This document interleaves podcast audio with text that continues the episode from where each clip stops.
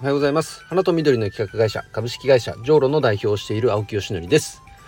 えー花と緑の、えー社会実験を楽しむオンラインサロン SO の運営をしたり花と緑のクラウドファンディングサイト種と実の運営をしたりえー関わる人と環境に優しいフラワーギフトプラットフォーム花向けの運営をしたりしています、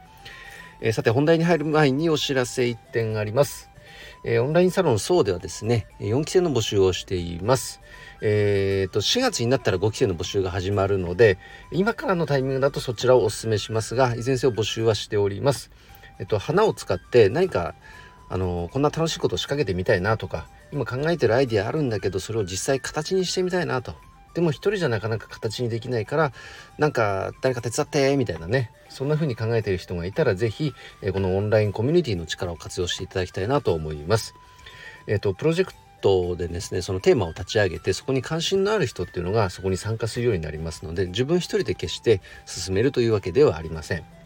のチームあのコミュニティでそのプロジェクトを形にしていくと。そうすることでねあのブラッシュアップもされるのでよりそのサービス商品のクオリティが上がるという効果も得られるかと思いますので、えーぜひ興味のある方はまずは1ヶ月間ね初月1ヶ月間は無料です、あのーそこで試し参加していただいて楽しいなと思ったらそのまま、え2ヶ月目以降継続していただければいいかと思います。その時の費用は月額3000円です、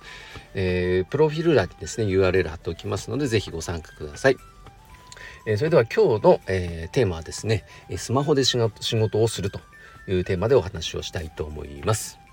えーもうスマホとにかくね手放せない時代です、まあスマホなしでは生きられないですね僕はね。まあそういう方も圧倒的に多いかと思います。で時折ねあの断捨離でねあのスマホ今日はちょっと一切見ないとか電源オフにするとかそういう方もいらっしゃいますけどなんか話聞いてると結局なんかその反動が起きてますよね。結局なんかこうメールがめっちゃ溜まったとか SNS 返信しなきゃいけないメッセージがめっちゃ溜まっちゃってとかなんかだったら僕僕の考えですけどもやっぱ常時接続できていた方がいいんじゃないかなと考え ています。でその時に大事なのがこの隙間時間ですよね。ちょっとした隙間時間をやっぱりうまく使うことだと思ってます。これねホリエモンさんがやっぱもうそのプロですよね。でもう何年も前からもう完全にスマホでしか仕事してないと堀江さんも断言してるぐらいスマホでできることをむしろできないことを探す方が難しい時代になっているかと思います。で僕自身はまだまだねパソコンがなきゃできあのあの仕事ができないことっていうのもあるんですけれどもやっぱりこの仕事の効率化とかあとトータルで考えた時のあのコストメリットとかを考えるとやっぱスマホで仕事を完結できるような状態を作れた方がめちゃくちゃコスパ高いしあの本当それこそマルチタスクでいろんな仕事があの進められるんじゃないかなというのはホリエモンさんのねあの新しい本を読んでもやっぱり感じました。ちょっとしたね1日5分とか数分の隙間時間とかあるじゃないですか。そこでいかに仕事を、えー前に進められるかって大事だと思うんです。でじゃあ前に進めるための環境をいかにしておくか。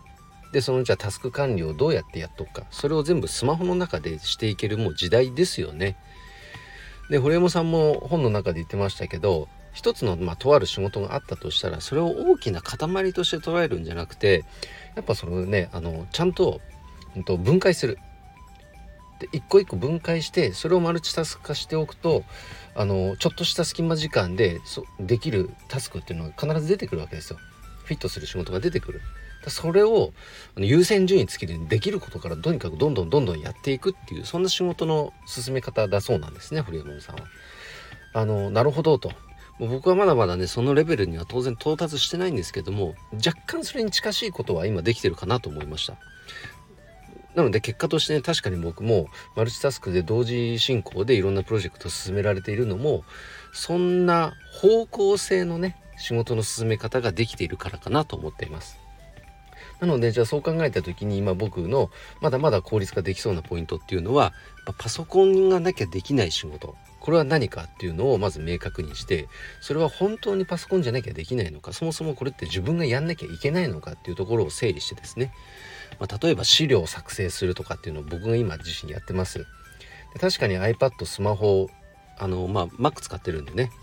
あのキーノートあのパソコンでキーノートで使った方がやっぱり綺麗にできるのでそっち使っちゃってるんですが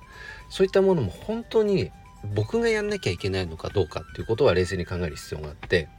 ゆくゆくはやっぱねこれはプロに外注したいと思ってるんですよ。その方がちゃんと取材を受けながら資料を作ってくださるので客観的な視点も入るから商品サービスのクオリティも上がるじゃないですか。でそれでいてもちろんこの資料のクオリティも高いのでだったらそちらにお金をね払ってでもお願いした方がいいものが出来上がるんじゃないかなというふうに考えています。お金って多分そうやって使うもんですよね。そこでケチっちゃいけない。本当にそう思います。そのためのお金を生み出すっていうのはもちろん大事なんですがそんな風にしてちょっとずつちょっとずつスマホで仕事を全て完結できるような環境っていうのはあ整えていけたらすっごい楽だなと思いました。